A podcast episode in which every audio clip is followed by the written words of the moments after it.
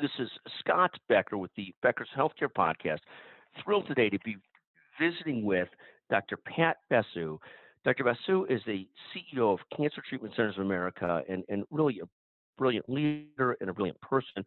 We're going to talk to him today about what he's most focused on and excited about and, and what he's seeing in innovation, uh, either in cancer treatment or, or, diagnosis or where he's seeing innovation. Uh, Dr. Basu, can you take a moment, just tell us a bit about Cancer Treatment Centers of America and a bit about yourself, then we'll talk about what you're most focused on and excited about this year. Sure, Scott. A pleasure to uh, to be on. Thanks for having me, and uh, I uh, want to wish you a uh, as we are in the the Fourth of July uh, festivities. I, I just can't uh, be be more grateful for for the world, for for the nation. I, I think it's been a uh, obviously a tumultuous year uh, with the pandemic, and I think uh, you know the Fourth of July in, in so many ways has represented uh, clearly uh, you know the birth of our great nation. But this year in particular, I think a, a, a, a national reopening in many ways, and uh, and and hopefully a continued fast rounding of the corner um, as we get out of as we get out of the pandemic. So. Uh, just in terms of, of background, uh, Cancer Treatment Centers of America is, uh, the only national uh, national provider of advanced oncology care. Uh, we are the home of the mother standard of care, the notion of patient centered, meaning you know the patient is at the very core and heart of everything that we do. Comprehensive, meaning you know treating you know the, the body, treating the social determinants of health uh, treating uh, the emotional determinants of health, all of which are, are key in, in cancer care. Uh, in addition to obviously the cutting edge uh, complex therapy um, that we deliver. And uh, and I've been here uh, as CEO for a little over a, couple of years, and it's it's been a, a, tremendously rewarding experience. Obviously, leading through COVID uh, is is uh, is you know is a is a study in, in leadership for sure. But uh, you know, here we are, as, as I mentioned before, coming out of the pandemic, and and to answer your question, uh, seeing tons of of tremendous innovations. Um, in many ways, the the the horrors and the the sadness of the pandemic, like other uh, challenges that humanity faces, sometimes leads to greater innovation. So, you know, in a in a few categories, some things I see accelerating: uh, virtual care uh, and and uh, remote patient monitoring. I think has uh, was already accelerating both inside of, of oncology and outside, and and uh, I think that the pandemic has sort of added additional imperative to accelerate those efforts.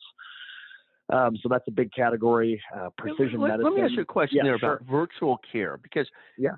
obviously when when when patients have cancer, it, it's a very scary part of their life, and how much has virtual care allowed patients to communicate better or more often with their oncologist or their team to help sort of, eh, eh, you know, aside from the actual treatment, there's so much emotion that comes with the cancer diagnosis and the cancer treatment plan.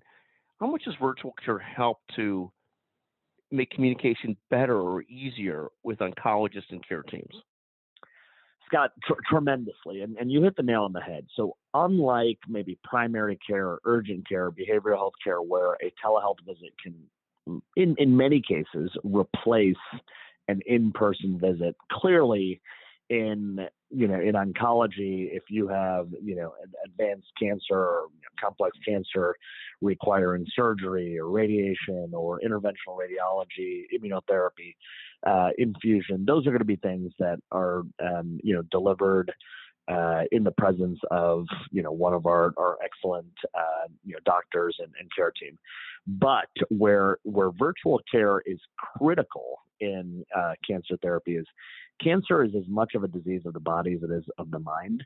And one of the reasons we have such great outcomes is we really manage patients' symptoms uh, and care management very carefully. So, a lot of phone calls, a lot of proactive outreach. Where virtual care helps us, uh, Scott, is obviously it's not going to replace that complex care visit to remove the tumor or to treat it with radiation therapy but the in between stuff is huge. Patients having a question, patients having a symptom uh, you know, w- even when we do remote patient monitoring, where where we might detect something in advance of the patient, um, and and we can proactively outreach, uh, is is tremendous. It's also tremendous on the emotional side, as you said before. Um, hey, doctor, you know, I'm having a little bit of extra pain here, or uh, I used to get nausea. I'm not getting nausea anymore. Is the is the medication working? You know, we get hundreds of questions like that um, that add either peace of mind uh, to the patient and their family, which is tremendous, or uh, allows us to detect something that uh, that might require some some additional intervention quickly. Fantastic. And, and, and Dr. Basu, talk about for a moment.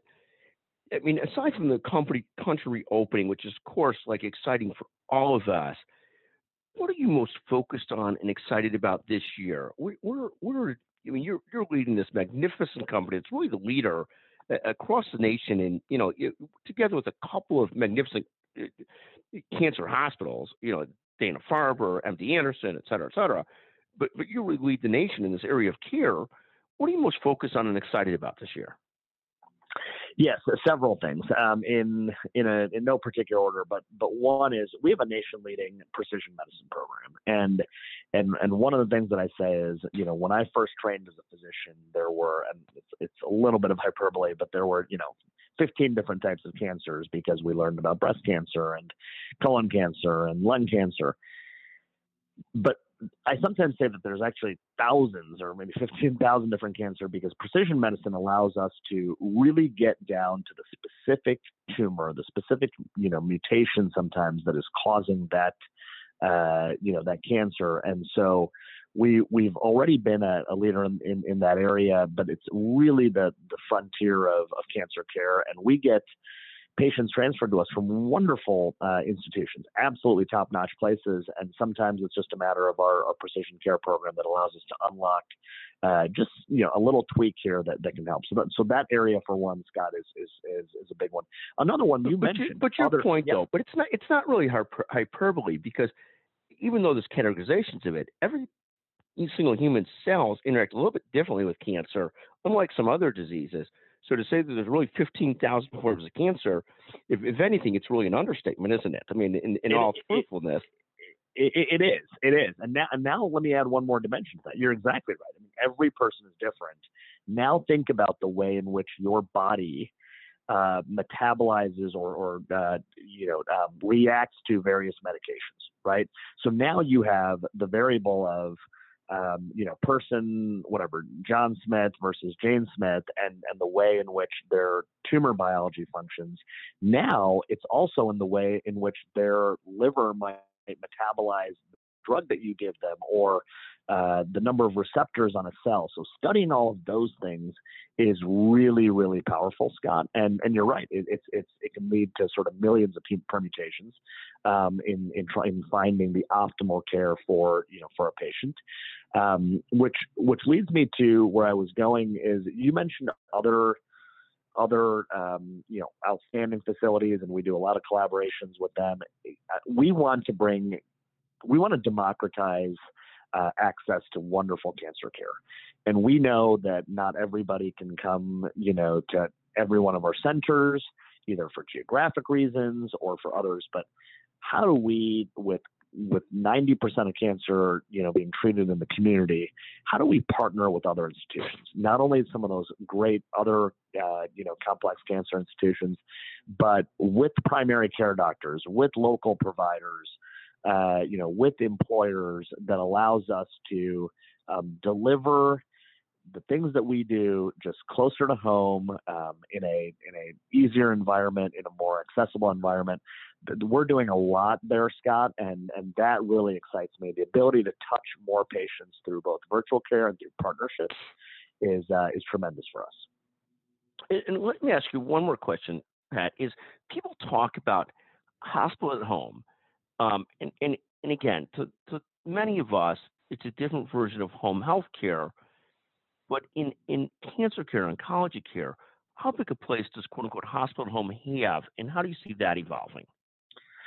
Uh, I see tremendous evolution uh, in the uh, in the certainly in the decade ahead. I think many of the larger trends, Scott, that, that you and I uh, you know sometimes discuss in healthcare, from uh, at-home care to you know to quote unquote value-based care to employing the social determinants of health. Oncology is the tip of the spear.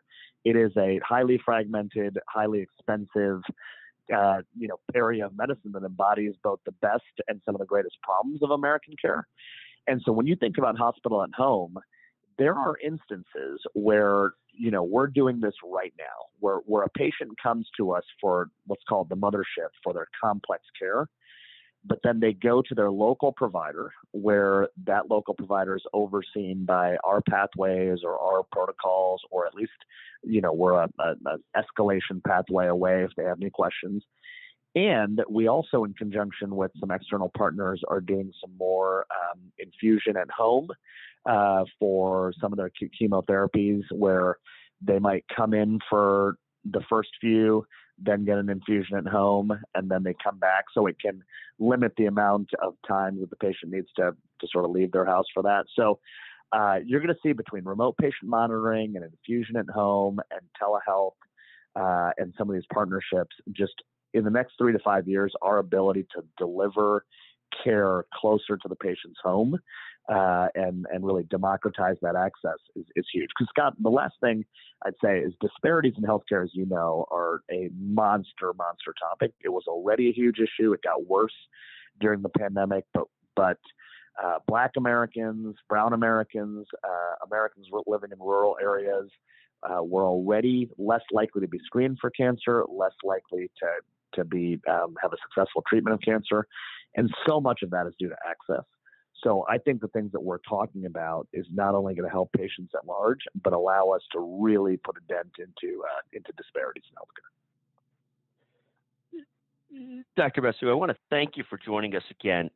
Always a pleasure to visit with you. Always informative. Amazing what you're doing at Cancer Treatment Centers of America. Thank you so much for taking the time with us this morning.